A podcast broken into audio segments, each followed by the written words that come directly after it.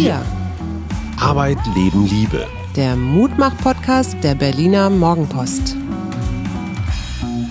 Ja, und herzlich willkommen zu einem weiteren Expertenmittwoch. Mein Name ist Hajo Schumacher. Mir gegenüber sitzt die leicht aufgeregte Suse, denn... Und denn Suse ist wegen unserer Mittwochsexpertin ein klein wenig aufgeregt. Ich kenne sie auch, aber nur so als Hintergrundgeräusch, weil Suse mit ihr nämlich ganz viele Online- Fortbildungen gemacht hat. Hallo, herzlich willkommen, Dr. Judith Mangelsdorf. Hallo Hajo, hallo Suse. Ja, ich bin heute wirklich ein bisschen aufgeregt, weil ja, du bist ja meine Lehrerin, du bist Diplompsychologin. Du hast die Deutsche Gesellschaft für positive Psychologie gegründet 2014. Du äh, hast erst Mathe auf Lehramt studiert und eine der besten Dissertationen in positiver Psychologie geschrieben. Ähm, ja, und du bist für mich wirklich die Expertin für positive Psychologie. Und deswegen, damit die Hörer das vielleicht verstehen, was versteht man denn genau unter positiver Psychologie? In Kürze kann man sagen, positive Psychologie ist die wissenschaftliche Erforschung dessen, was das Leben lebenswert macht. Das heißt, als Forscher und Anwender in dem Feld interessiert uns die Frage, was hilft Menschen, die schwierigsten Zeiten des eigenen Lebens besser zu gestalten, aber auch was hilft Menschen, ihr Leben auf eine Art und Weise zu gestalten, die macht, dass wir irgendwann, wenn wir so ganz am Ende zurückschauen, das Gefühl haben, es war gut, wie wir gelebt haben. Es war das richtige Leben und es war das Leben, was wir führen wollten. Und da beschäftigen wir uns mit Themen wie zum Beispiel der Frage nach den eigenen Stärken oder Werten oder der großen Frage nach dem, was ist eigentlich der Sinn meines Lebens und wie gelingt es mir wirklich, erfüllte Beziehungen zu führen. Also, wenn man so möchte, die schönste Wissenschaft, die es da draußen gibt. Das ist natürlich in Corona-Zeiten ganz besonders entscheidend, gerade auch das Mobilisieren der eigenen Stärken. Ich muss noch mal ganz kurz so historisch werden. Die Psychologie war ja lange Zeit sehr, ich sag mal, durch das freudianische Modell geprägt da liegt jemand auf der Couch und erzählt dem Therapeuten, der mehr oder weniger gelangweilt mitschreibt, was in der Kindheit alles schiefgelaufen ist, warum Mutti an allem schuld ist. Und das ist so eine sehr, ich sag mal, auch defizit- oder schwächenorientierte Sichtweise. Ich habe den Eindruck, die positive Psychologie hat da was umgekehrt. Oder ist das zu laienhaft gesehen? Sie hat zumindest versucht, einen äh, Kontrapunkt zu setzen. Das heißt, Martin Seligmann, der heute als einer der Gründerväter gilt, hat eigentlich genau das Gleiche gesagt, was du jetzt gesagt hast, Hajo. Also das heißt, er ist hingegangen und hat gesagt, wir wissen unglaublich viel über das, was die negativen Seiten der Psyche sind. Wir wissen viel über Depression oder Trauma oder über die Defizite des menschlichen Erlebens. Aber eigentlich haben wir überhaupt nicht verstanden als Psychologie, was Menschen dazu führt, tatsächlich Glück zu finden oder eben die eigenen Stärken zu nutzen, um ihr Leben zu gestalten. Und genau aus dieser Bewegung heraus hat man gesagt, wir brauchen ein neues Fachgebiet innerhalb der Psychologie, was sich vielleicht nicht als Gegenbewegung versteht, aber unbedingt als Ergänzung zu dem, was es schon gibt. So, und jetzt kommen die typisch deutschen Kritiker und sagen, ja, das ist ja wieder so eine amerikanische Unsitte, ne? So High Five und alle sind glücklich und bejubeln sich. Und äh, das ist alles so ein bisschen naiv, weil in Wirklichkeit wird natürlich die komplette Verantwortung auf den Klienten, sagen wir mal, rübergeschoben. Und wenn irgendwas nicht funktioniert, dann hat man einfach nur nicht genug an seine, ja, an seine Stärken oder seine Motivationskräfte geglaubt. Also Selbstverantwortung wird da vielleicht auch ein bisschen übertrieben in diesem Modell. Wie geht ihr mit solcher Kritik um? Tatsächlich besteht ja Glück oder sagen wir, Glück beruht auf drei großen Säulen. Das eine sind schlicht und ergreifend die Gene, die mit, mitgegeben wurden. Das heißt, etwa 36 Prozent meines Erlebens vom Glück im Alltag hat etwas damit zu tun, was mir in die Wiege gelegt wurde und ist für mich wirklich kaum beeinflussbar. Dann gibt es einen zweiten großen Teil und der besteht aus der Situation oder den Lebensumständen, in denen ich mich befinde. Und hier sind natürlich eher politische Ebenen zentral oder gesellschaftliche als die Frage, was kann ich tatsächlich selbst in die Hand nehmen. Dann gibt es aber ja den dritten Teil, den wir als Lebensführung vielleicht überschreiben würden, der die Frage danach stellt, was kann ich selbst tun, um ein Stück weit im Leben vielleicht zufriedener sein zu können oder mein Leben selbst in die Hand zu nehmen. Und das wird häufig betont, weil es natürlich die spannendste Frage ist, wenn Menschen daherkommen und sagen, ich möchte glücklicher werden. Aber tatsächlich ist es nur eine der drei großen Einflussfaktoren. Jetzt haben wir ja wirklich gerade eine sehr anstrengende Zeit auch und viele Leute sind so ein bisschen Corona-müde. Wie kann da die positive Psychologie helfen? Tatsächlich sehen wir genau das, was ihr da so beschreibt oder was du jetzt auch beschreibst, Suse, nämlich während im ersten Lockdown die Menschen da draußen vor allem noch sehr viel Angst und Sorge mit sich rumtrugen, weil es so unbekannt ist. Diese Situation von da draußen gibt es ein Virus, den ich nicht kenne und jetzt gibt es auch noch einen Lockdown, bei dem ich nicht mal weiß, ob ich zum Schluss noch Toilettenpapier kriege. Und das ist jetzt anders. Jetzt erleben wir die Langzeitfolgen, wenn man so möchte, in der vor allem solche Themen wie Erschöpfung, aber auch depressive Symptomatik viel stärker werden.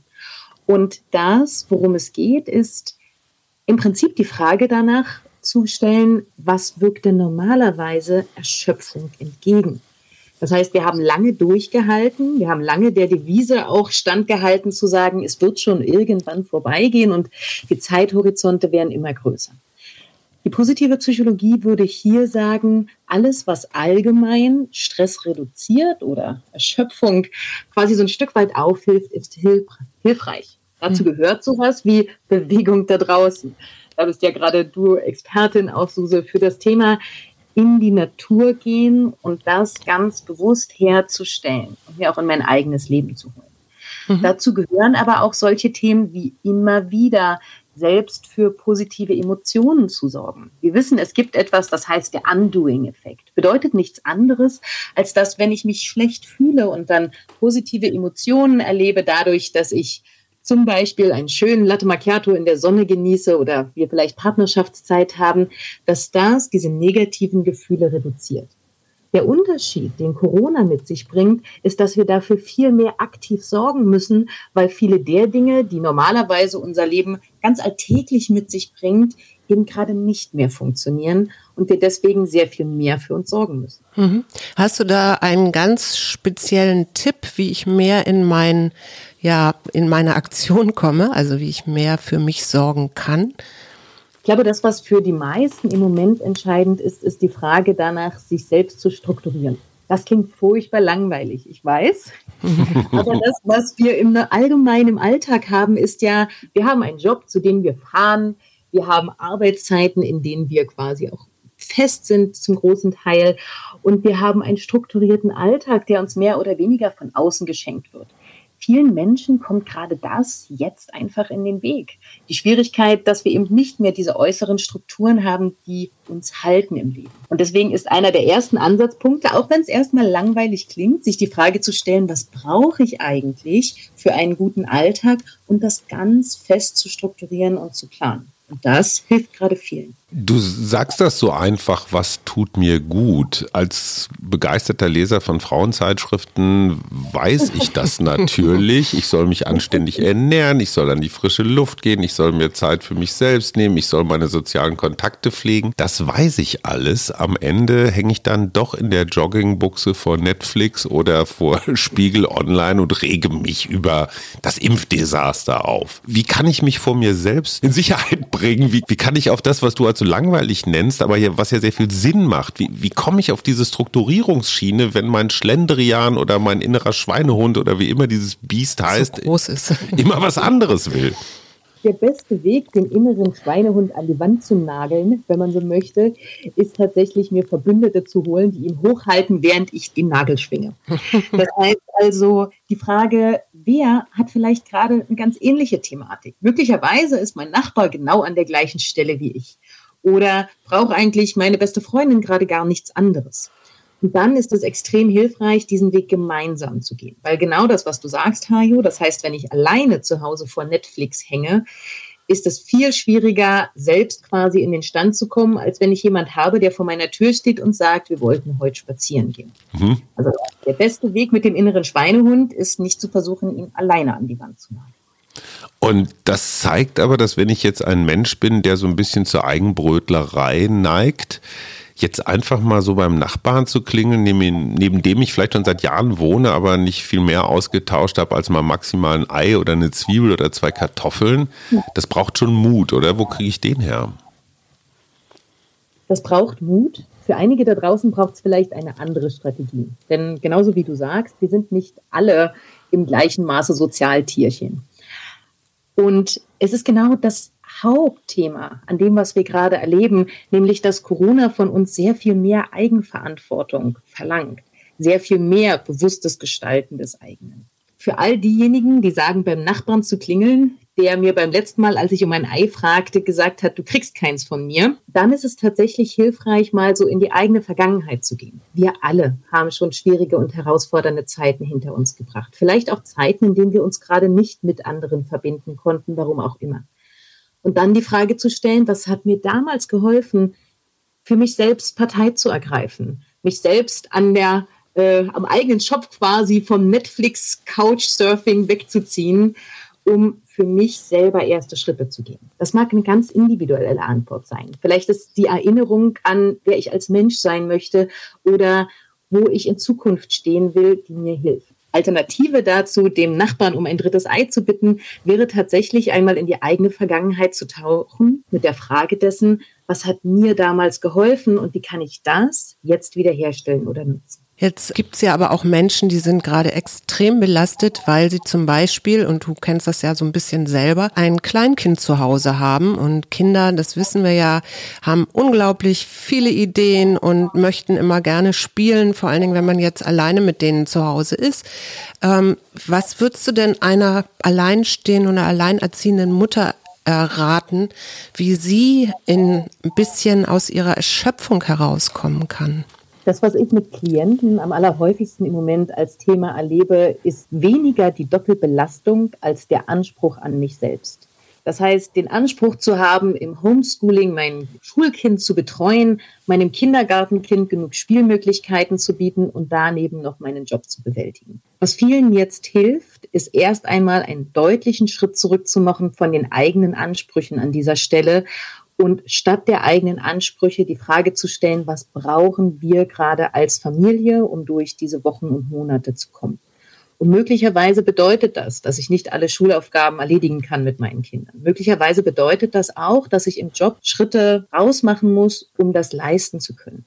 Aber das Erste wäre quasi, das Ideal hinter sich zu lassen und zu fragen, was brauchen wir jetzt? Das Zweite, was ich gerne an der Stelle mit an die Hand gebe, ist auch hier die Frage nach ganz expliziten Zeiten. Das heißt, nach Zeiten, in denen gearbeitet wird, nach Zeiten, in denen gespielt wird und nach Zeiten, in denen vielleicht auch ich als alleinerziehende Mutter zum Beispiel einfach ein Stück weit Ruhe brauche und die Kinder wissen, jetzt ist Zeit für Ruhe. Mhm. Und auch das wirklich klar zu strukturieren, hilft der Familie im Ganzen. Da haben wir wieder die Struktur. Sag mal, Judith, was mich ja interessiert, wir sind ja unter uns, wir reden vertraulich. Wie war Suse eigentlich so als Teilnehmerin in den Workshops? Mir gegenüber hat sie immer so den Eindruck vermittelt, dass sie sehr dabei war, sehr konzentriert, hat immer mitgeschrieben. Äh, hat sie das nur für mich gemacht oder war sie tatsächlich präsent in diesem? Das für Fragen. ich wollte auch mal privat werden. Ja, also wo wir hier so ganz zu dritt privat unter uns sind, war Suse eine der tollsten Teilnehmerinnen, die wir seit langem hatten. Ach komm, das sagst du jetzt mal so. Hajo, jetzt wo wir unter uns sind, weil Suse etwas gemacht hat, was ich als Psychologin ganz besonders beeindruckend finde, nämlich den Kopf mit dem Körper zu verbinden also wir als Psychologen haben ja am allermeisten das Thema, dass wir eigentlich vor allem mit dem Kopf arbeiten, dass wir Studien darstellen und dass wir der Meinung sind, jedes Problem, was auftritt, ist primär im Kopf zu Hause. Von Suse habe ich gelernt, dass das überhaupt nicht so sein muss, sondern dass sehr viel der Körper und die Verbindung dazu und dann vielleicht noch Psyche und Körper nach draußen zu bewegen, die meisten Probleme lösen kann. Insofern, Hajo, muss ich es dir so sagen, habe ich mindestens genauso viel von deiner Frau gelernt äh, wie umgekehrt. Du, Schatz, du kannst wieder mit. ich darf wieder mitreden. das war ja nicht von Anfang an dein Plan, dass du irgendwann bei der positiven Psychologie rauskommst. Ne? Wie bist du denn selber dazu gekommen, äh, das plötzlich dann auch nochmal zu studieren zu wollen? Und dann bist du ja sogar in Amerika gewesen bei Martin Seligmann. Wir hatten ihn schon. Wie, wie, wie hat es dich erwischt? Man muss vielleicht über mich wissen, ich komme aus einer Lehrer Dynastie. Das heißt, jeder blutsverwandte weibliche ähm, in meiner Verwandtschaft ist studierter Mathe-Physiklehrer oder Mathe-Physiklehrerin in diesem Fall. Und das war ja auch ganz am Anfang mal mein Weg zu sagen, ich äh, gehe irgendwann mal an die Gymnasien und bringe der nächsten Generation bei, wie das so mit der Mathematik und der Musik läuft. Meine Lebensgeschichte hat mir aber schon sehr früh gezeigt, dass ganz viele der Menschen, die ich kenne, die diesen Weg gegangen sind, mit viel Enthusiasmus in einen sehr herausfordernden Beruf zu gehen, innerhalb von kürzester Zeit nicht nur brannten für den Beruf, sondern ausbrannten am Beruf. Das hat mich schon im Studium extrem beschäftigt und dann habe ich angefangen, Psychologie zu studieren, weil ich die Frage hatte, wie gelingt es dann, auch wenn ich zum Beispiel ein sehr herausforderndes Berufsfeld habe oder wirklich brenne für das, was ich tue, einen Lebensweg zu gehen, der mir ermöglicht, dabei gesund zu bleiben. Und dann studierte ich so nebenher eigentlich ein Semester Psychologie, zwei Semester Psychologie, machte mein Vordiplom, hatte irgendwann mein Diplom in der Hand und war der Antwort auf diese Frage keinen Schritt näher. Ganz, ganz kurz, dass ich dich da unterbreche. Du hast vollständig als Mathelehrerin gearbeitet und nebenbei, du erzählst das so lässig, nochmal eben ein bisschen studiert. Nee, ich habe ein Doppelstudium gemacht. Ich habe das alles gleichzeitig. Achso, du warst noch nicht Lehrerin, sondern du hast zwei Studien praktisch absolviert. Genau. Und habe schon an der Schule gearbeitet, aber das war so mein altes Selbst. Und äh, tatsächlich war es so, dass zu dem Zeitpunkt mir zum ersten Mal Seligmanns großes Buch Authentic Happiness in die Hände fiel. Und ich las die ersten 50 Seiten und dachte, das ist es was mhm. nicht nur die Antwort auf meine gestellten und ungestellten Fragen ist, sondern was ich mit meinem Leben machen möchte. Und das ist schon viele Jahre her. Und damals gab es in Deutschland schlicht keine Möglichkeit, von der positiven Psychologie wirklich etwas zu erfahren. Es gab keine Ausbildung, es gab keine Studienplätze. Das heißt, die einzige Möglichkeit weltweit war entweder nach London zu gehen oder wirklich an die Wiege der positiven Psychologie, nämlich zur UPenn und Marti Seligmann. Und so verschlug es mich dann tatsächlich finanziert von der deutschen Bundesregierung in die USA, um die positive Psychologie nach Deutschland zu nehmen. Da sind die Steuergelder doch mal anständig angelegt, oder? Das finde ich sehr vernünftig. Man muss vielleicht mal ein Wort zu Martin Seligmann ähm, verlieren. Ich habe mich auch mal für ein Buch mit ihm beschäftigt. Ich kann mich noch an das Konzept der gelernten Hilflosigkeit erinnern, dass man also, das war damals Tierversuch, dass man Tiere darauf trainieren kann, ja, apathisch zu werden und so das Vertrauen in sich selbst zu verlieren. Wie würdest du Martin Seligmann jetzt mal so in drei, vier Sätzen beschreiben? Was, was war der große große Schritt, den er uns allen geschenkt hat? Ich mag das quasi in zwei Antworten aufsplitten. Also wie würde ich Martin Seligmann als Person in drei, vier Sätzen beschreiben? Marty hat mal von sich selbst gesagt, I'm an old grumpy guy. Also ich bin ein so alter, missgelaunter Kerl. Mhm. Und das ist tatsächlich die beste Beschreibung, die es für ihn gibt. Ich könnte ihn nicht besser in drei Worten zusammenfassen. Und vor vielen, vielen Jahren, als ich ihn das allererste Mal kennenlernte oder live erlebte, ähm, war Ed Diener, der quasi der zweite Gründervater ist, in Berlin, gab eine Keynote und dann Martin Seligmann. Wenn man Ed Diener auf der Bühne erlebt, dann denkt man, wow, der ist gelebte positive Psychologie. Wenn man Martin Seligmann erlebt, dann denkt man, wow, der braucht positive Psychologie. Sozusagen der, der, der Kneipier, der selber an seinem Zapfhahn hängt. ja, sozusagen. Und über all die Jahre unserer gemeinsamen Beziehung inzwischen hat sich auch dieser Eindruck nicht wirklich verändert. Er ist keine einfache Persönlichkeit, aber jemand, der dafür gesorgt hat, als ein Forscher mit einer sehr hohen Reputation, damals schon eher im Bereich, genau wie du sagst, von lernter Hilflosigkeit und Depressionen, der der positiven Psychologie in den Stand geholfen hat. Er ist nicht der meist publizierte, aber er ist der, der am meisten Gehör hatte und bis heute am meisten Gehör hat und deswegen vor allem für die Verbreitung der positiven Psychologie vielleicht die zentralste Figur war. Du, du hast es ja vorhin schon gesagt, wir haben in der positiven Psychologie, da gibt es den Stärkenblick und es geht um Sinn. Was ist da dein persönliches Lieblingsthema? Also es gibt ja noch mehr Themen dort. Also mein ganz persönliches Lieblingsthema, zu dem ich auch ganz lange geforscht habe oder bis heute forsche, ist das des posttraumatischen Wachstums. Also wie können eigentlich die schlimmsten Ereignisse unseres eigenen Lebens dazu beitragen, dass wir ein Stück weit bessere Menschen werden als die, die wir vorher waren? Wie können sie uns helfen, uns selbst und das Leben besser zu verstehen und vielleicht auch das Leben anderer besser zu machen, als es vorher war? Das ist mein ganz persönliches Steckenpferd. Und ähm, genau, über posttraumatisches Wachstum haben wir tatsächlich auch schon ein paar Mal in diesem Blo äh, Podcast gesprochen. Ähm, nun ist es ja so, dass das nicht alle Menschen erleben. Ne? Also es gibt ja auch wirklich die Leute, die dann sehr stark in einem Trauma hängen bleiben oder drin sind und das Leben danach gar nicht mehr so positiv sehen können. Wo hast du da Unterschiede wahrgenommen? Also sind das Persönlichkeitsunterschiede oder was unterscheidet da Menschen, wie sie das erleben, so ein schweres Ereignis? Das war eine Frage, die ist gut, Suse, die habe ich mir ganz, ganz lange gestellt. Ich bin tatsächlich mal bei diesem Gebiet gelandet, weil als ich in den USA studiert habe und dort kamen aus 14 Ländern 34 wirklich auch schon sehr, sehr kluge Köpfe zusammen, die da mit mir saßen, ich unglaublich viele Geschichten gehört habe von wirklich auch massiven Traumatisierungen, die sie jeweils so im Leben mit sich getragen haben und von denen alle sagten, das hat mich zu dem gemacht, wer ich bin. Mhm. Und das brachte mich genau zu der Frage, die du jetzt stellst, nämlich, what makes a thriver? Ja. Also, was macht Menschen, was bringt Menschen dazu eigentlich aus diesen auch furchtbaren Erlebnissen Gewinn zu schöpfen, wenn man so möchte, oder Kraft zu schöpfen? Und ähm, wir haben lange Zeit dann später ein Modell untersucht, was so sagt, es gibt eigentlich drei, wenn man so möchte, psychologische Kernfaktoren, die dazu beitragen. Das eine ist die Frage nach Glück oder positiven Emotionen. Das heißt, wem gelingt es, trotzdem, dass ich vielleicht gerade in der schlimmsten Krise meines Lebens stecke, immer wieder Momente von Positivität herzustellen? Weil genau das es ist, was den großen Unterschied macht in unserem Denken und Fühlen und unserer Fähigkeit, neue Lösungen zu entwickeln. Das Zweite, da sind wir wieder beim Nachbarn und den Eiern, der Frage nach sozialen Beziehungen. Das heißt, wenn ich tragende Beziehungen habe, die auch mit mir durch die schwierige Zeit gehen, dann ist das etwas, was Menschen dazu befähigt, an Krisen zu wachsen. Und das Dritte und vielleicht entscheidendste ist die Frage nach dem Warum.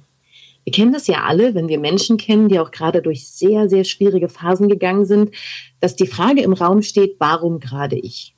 Und eigentlich tut man die immer so ab und sagt, wir können uns unser Schicksal nicht aussuchen und das ist halt ein Teil des eigenen Lebens und diese Frage ist nicht sinnvoll zu stellen. Tatsächlich würde ich sagen, ist es die allersinnvollste Frage, die wir uns stellen können. Nämlich, warum ist es ein wichtiger Schritt, durch den ich da oder eine wichtige Erfahrung, durch die ich gegangen bin. Wenn ich nämlich eine Antwort auf diese Frage finde, die ich vielleicht auch in ein Wofür umdeuten kann, dann integriere ich die Erfahrung und dann kommt es zu echten Wachstumsprozessen. Äh, kann ich da mal ein ganz praktisches Beispiel versuchen, was vielleicht auch ein bisschen brutal und schlicht ist, aber ich bin Journalist, ich darf das. Ich habe jetzt gerade eine Krebsdiagnose bekommen. Also man möge, möge es nicht so sein, aber wir nehmen das mal an. Jetzt stelle ich mir die Frage, warum habe ich Krebs? Wie kann ich da sinnvoll mit umgehen? Tatsächlich ist die Frage nach dem also Zeitpunkt, den du genannt hast, eine entscheidende. Unmittelbar nach der Diagnose macht es wenig Sinn zu fragen, warum oder wofür ist das gut. Es braucht tatsächlich Zeit, um diese Frage zu beantworten. Was sich aber häufig zeigt, ist, dass ich durch diese Auseinandersetzung mit der Frage nach dem Krebs, also der Frage nach der eigenen Endlichkeit, häufig anfange, mein Leben zu verändern. Mhm. Vielleicht durch Kontakt zu den Kindern, mit denen ich den Kontakt abgebrochen habe vor vielen Jahren, weil ich nicht gehen will, ohne zu sagen, ich liebe dich. Vielleicht besinne ich mich auf das, was ich unbedingt noch hinterlassen möchte im Leben. Das Buch, was ich schreiben will oder die Botschaft, die mir noch wichtig ist, in diese Welt zu geben. Und dafür war es gut viele Menschen, die gerade mit solchen einschneidenden Momenten, wie du sie hier beschreibst, ähm, konfrontiert sind, erleben genau das, erleben diesen Moment von, ich gestalte mein Leben. Die interessante Herausforderung für mich an der positiven Psychologie ist das, was auch Gerald Hüther, bekannter Hirnforscher, immer wieder betont die eigene Rolle zu verändern vom Objekt zum Subjekt. Objekt bedeutet, ich werde behandelt. Also ich werde herumgeschubst. Ich bin natürlich auch das Opfer von äußeren Umständen, von der Politik, von Jens Spahn, von irgendwem. Positive Psychologie bedeutet in meinen Augen, meine Rolle ist die des Subjekts. Ich kann sehr viel mehr entscheiden, als ich denke. Und natürlich kann ich ewig lange mich über die Politik ausmehren und aufregen, aber das hilft mir persönlich gar nichts. Also ich, ich muss ins Tun kommen, ich bin meines Glückes Schmied. Habe ich da was richtig verstanden? Das Problem ist ja, es, es bringt auch gleichzeitig eine Bürde mit sich, weil ich finde es extrem praktisch, mein Unglück zum Beispiel bei der Politik, meiner Partnerin, meinen Kindern, der Gesamtsituation abzuladen. Das ist super bequem. Wenn ich mich irgendwann fragen muss, was ist eigentlich mein Anteil, das ist nicht so bequem. Tatsächlich ist es genauso. Die positive Psychologie spricht in jedem Fall eine Einladung aus, das, was ich selbst entscheiden oder bestimmen kann, in die eigene Hand zu nehmen. Wie viel das ist, also ob es tatsächlich stimmt zu sagen, du bist deines eigenen Glückes Schmied, sei so ein Stück weit dahingestellt, weil vieles zusammenspielt, um zum Beispiel so etwas wie Lebensglück tatsächlich zu beziffern. Es gibt aber einen sehr schönen Ausspruch tatsächlich von Seligmann, der gesagt hat, wir können uns das Schicksal nicht aussuchen und wir können es auch nicht kontrollieren. Was wir aber lernen können zu kontrollieren, sind unsere Gedanken dazu. Und gerade da setzt zum Beispiel die positive Psychologie an, die ja sagt, natürlich kann ich mich hinstellen und sagen, zum Beispiel ganz aktuell, die Impfungen sind nicht so schnell verteilt, wie sie eigentlich müssten. Werden sie wirklich gerecht verteilt? Und müsste das Ganze nicht viel schneller gehen dafür, äh, dass wir hier alle vorankommen? Die Konsequenz dessen ist, dass ich eine sehr kritische Perspektive einnehme, die auch mit entsprechenden Emotionen quittiert wird. Ich kann genauso die Geschichte erzählen von, das ist Covid-19. Bedeutet in anderen Worten, es ist der 19 ähm, die 19. Form eines Coronavirus und zum ersten Mal in der Geschichte der Menschheit gibt es einen Impfstoff. Nach nur einem Monat Impfen haben wir bald die ersten zwei Millionen Menschen in der Bevölkerung geimpft. Und wir leben in einem der Länder, die den besten Zugang zu Gesundheit hat weltweit. Gleiche Geschichte, aber eine andere Erzählung. Und über diese Erzählung haben wir die Macht. Also nur ganz kurzer Zwischenruf. Für mich als Journalist ist diese Haltung ein echtes Problem, weil sowohl meine Arbeitgeber als auch meine Kollegen als auch Teile der Öffentlichkeit sagen würden, er ist ja ein Schönfärber. Ne, der, der, der berichtet ja im Regierungsauftrag, wie toll und wie schön alles ist. Und ich habe wieder keinen Termin für die Impfung gekriegt.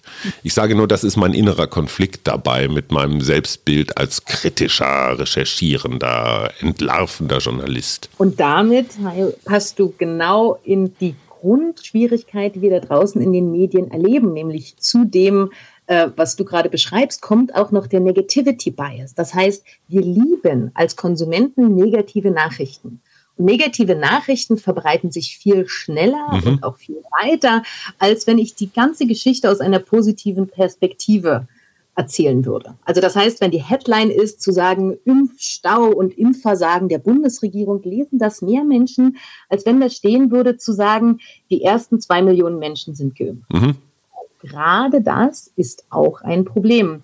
Denn wenn wir nicht kontrollieren, wie und was wir an Medien konsumieren, gerade im Moment, dann treibt das den Negativitätseffekt. Jetzt weiß ich von dir, du bist ein unglaublich umtriebiger Mensch und ich weiß, du hast ja auch noch eine Familie und es gibt auch noch äh, ein Kind. Was tust du denn selber für dich, um gut durch diese Zeit zu kommen gerade? Unseren Podcast hören. Zum Beispiel. Tatsächlich muss ich sagen, ich bin kaum von Corona betroffen. Und der Grund dafür ist, wir haben quasi kurz vor, äh, bevor das hier losging, mit den Lockdowns ein Haus gekauft, was grundsaniert werden muss. Das heißt, wir sind wirklich mit unserer Aufmerksamkeit woanders. Uns betrifft das gar nicht so sehr, was da draußen passiert, weil wir gerade so viel mit dem, was wir täglich tun, worüber wir nachdenken, was wir hier selber bauen, damit beschäftigt sind und unser Fokus woanders liegt. Und das ist für mich tatsächlich auch etwas, was wir zu Hause regelmäßig diskutieren. Warum geht es uns, trotzdem, dass wir ja ähnlich betroffen sind, auch mit kleinem Kind und so, ähm, warum geht es uns so viel besser? Und das, was wir hier erleben, ist für mich ein sehr, sehr starkes Beispiel dafür, dass wenn unser Fokus woanders liegt oder wenn vielleicht die Medien nur ein Teil unserer Aufmerksamkeit binden, das Erleben zu gleichen Situationen sehr, sehr unterschiedlich ist. Insofern, Suse, kann ich gar nicht sagen, was wir anders machen, außer dass wir etwas haben, was unseren Fokus sehr stark woanders hin fordert. Und dadurch fällt es uns so viel leichter. Da bin ich absolut bei dir, weil wir das letztendlich bei uns dann der Podcast war, der uns auch so ein bisschen daraus gehauen hat. Ne? Auf jeden Fall. Das ist aber jetzt auch die Frage, weil ich war großer Verfechter davon, die Baumärkte offen zu lassen. Das klingt jetzt ein bisschen albern, aber ich hatte tatsächlich, ich merkte es auch an mir selber, diese Lust am Reparieren oder Dinge ja, zu ordnen, aufzuräumen, zu rümpeln. Wir haben jetzt gerade den Schmeiß weg Februar und es ist eine Freude, einfach mal so jeden Schrank zu öffnen und zu sagen, so, diese alte Stinker können jetzt auch mal recycelt werden. Also selbst wenn es, ich sag mal jetzt nicht ein ganzes Haus ist, sondern vielleicht einfach nur hm, ein Zimmer streichen oder Abflüsse sauber machen oder solche Sachen. Ich merke, dass mir das total hilft. Also Plädoyer für mehr Hausarbeit und Handwerkereien. Oder führt das zu, zu neuen Verwerfungen? Weil dann immer der Klempner kommen muss. Ich würde sagen, es sind zwei Dinge. Das eine ist, eine konkrete Aufgabe zu haben. Und ja, ich stimme dir total zu. Es war deutlich leichter, ähm, als die Baumärkte noch offen waren für viele Menschen. Genau aus dem Grund, den du beschreibst. Ich würde noch dazu sagen, dass solche anderen Aufgaben, wenn man so möchte, den selbstgesteckten, vor allem dann wirklich gut funktionieren, wenn wir sie auch als sinnvoll erleben. Das heißt, wenn es nicht nur etwas ist, was ich jetzt tue, weil ich mich sonst zu Tode langweile, sondern weil ich es tue mit einer Intention. Und wer eine Antwort auf die Frage gefunden hat, was kann ich jetzt tun, was für mich wirklich sinnvoll ist, worauf ich meinen Fokus richte, dem fällt, glaube ich, der Umgang mit der Krise im Moment sehr viel leichter. Jetzt sind wir ja auch ein Mutmach-Podcast. Was denkst du, wie wird unser Leben nach Corona sein? Also ein richtiges nach Corona wird es wahrscheinlich nicht geben, aber wie wird es dann sein, wenn wir alle geimpft sind und uns wieder in die Arme fallen dürfen? Was wünschst du dir da? Meinst du, was ich mir wünsche oder was ich denke, wie es wird? ja, vielleicht beantwortest du beides. Also im Moment erlebe ich, wie denke ich ganz viele Menschen da draußen, eine große Sehnsucht nach dem Leben danach. Wir haben zum Beispiel eine große Reise geplant. Wir wollten eigentlich noch mal so richtig aussteigen, bevor dann unser Sohn im Jahr 2022 in die Schule kommt. Das heißt, was mein großer Wunsch ist, ist, dass wir tatsächlich so etwas wie Normalität erreichen, dass wir keine Mutation haben, die dafür sorgt, dass das Ganze noch viel länger dauert, sondern dass wir im Jahr 2021 an den Punkt kommen werden, dass wir irgendwann mal in 30 Jahren zurückschauen und sagen, 2021 war ein gutes Jahr. Das war nämlich das Jahr, in dem wir die Krise bewältigt hatten, zumindest den größten Teil Und ich wünsche mir natürlich, dass sich ganz viel von dem, was mal Normalität war, im Sinne von Nähe, auch körperlicher Nähe wiederherstellt. Gestern war ein Handwerker bei uns, der kam rein und reichte mir die Hand. Und ich war zwei Sekunden lang oder eine Sekunde wirklich fast schockiert über diese Geste, bevor ich seine Hand ergriff, ähm, weil wir es gar nicht mehr gewohnt sind weil wir es gar nicht mehr gewohnt sind, fremden Menschen die Hand zu reichen oder bekannte Menschen in den Arm zu schließen. Mein Wunsch ist, dass wir dahin zurückfinden, wenn wir es wieder dürfen. Das finde ich alles sehr optimistisch als, äh, wie, wie hast du gesagt, Negativity Bias infizierter Journalist sehe ich gerade eine, eine sehr, wie soll ich sagen, durchwachsene Stimmung. Auf der einen Seite war da ja diese große Erwartung, so im ersten Halbjahr werden alle geimpft. Jetzt haben wir die bekannten Impfstoffengpässe, harte Wochen stehen vor uns. Irgendwann dann werden wir eine gespaltene Gesellschaft haben zwischen Geimpften und Nicht-Geimpften. Die Frage nach, sind das eigentlich Sonderrechte, wenn die Geimpften schon wieder in Urlaub fahren oder in die Kneipe gehen dürfen? Das heißt, in dieser Krisenphase, du hast das Jahr 2021 genannt, ich glaube, das umreißt es ganz gut, hatten wir alle noch so auch durchaus Panik getrieben, so ein utilitaristisch geprägtes Zusammengehörigkeitszwangsgefühl. Jetzt in 20 2022 fliegt das wieder alles so wir aus. 2021, Schatz. Entschuldigung, jetzt in 20. wir, wir, wir, schalten das jetzt alles mal ein Jahr zurück. Ich, ich habe zu viel Dark geguckt. Ähm, Jetzt erleben wir ein Jahr, wo ich das Gefühl habe, so die Solidarität wird weniger, die Egoismen werden stärker, die Wirtschaft wird wieder kommen mit der Erzählung, wir müssen jetzt die Aufholjagd starten, wir müssen an die guten Zahlen von 2018, 19 wieder ran da sehe ich den, ich sag mal, den großen Zusammenhalt oder das große gemeinsame Ziel so ein bisschen flöten gehen. Und, und ich, ich sag's ganz ehrlich, ich bin ein bisschen beklommen, wenn ich so auf den Rest des Jahres 2021 gucke.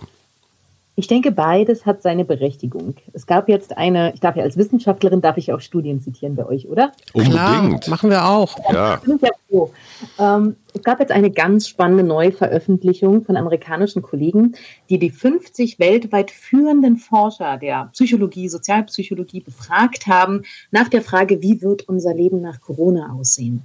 Das heißt, werden wir solidarischer sein oder werden wir anhand der politischen Konflikte auseinanderbrechen?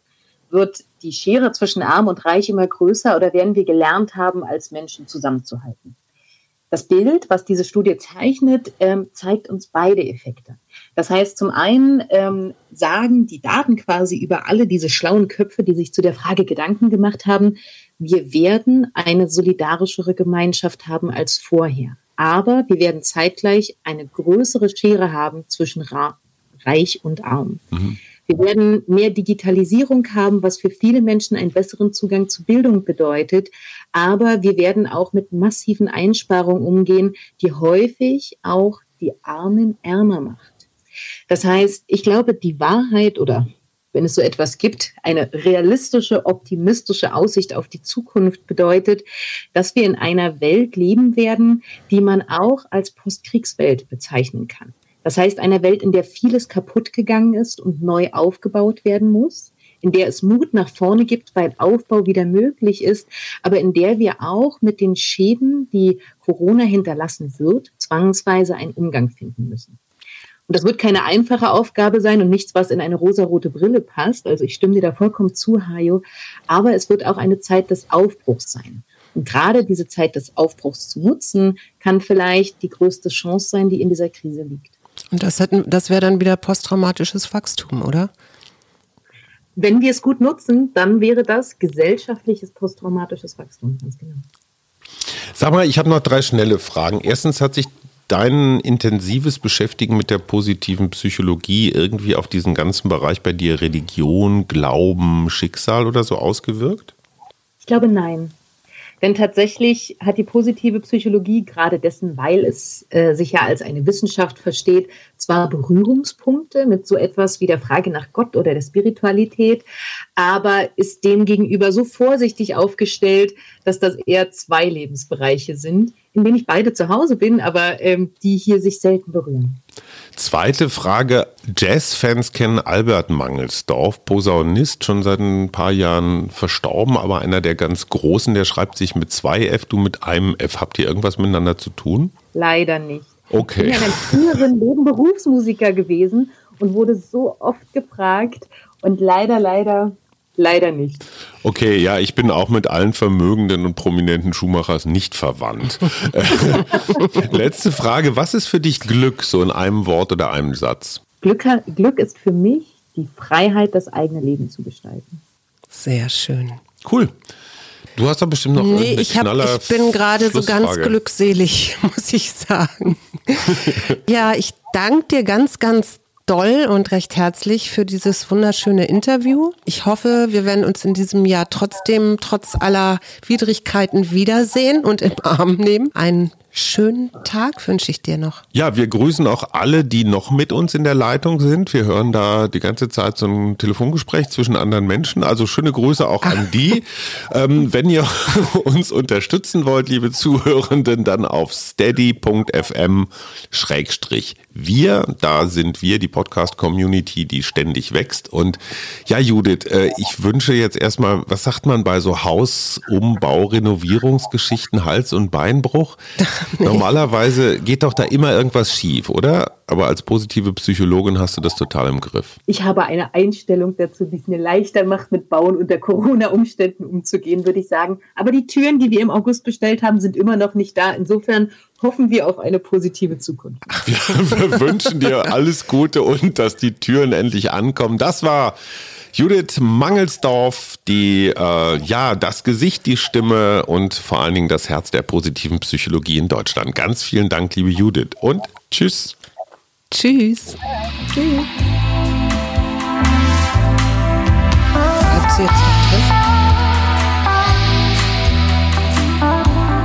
Wir. Arbeit, Leben, Liebe. Der Mutmach-Podcast der Berliner Morgenpost.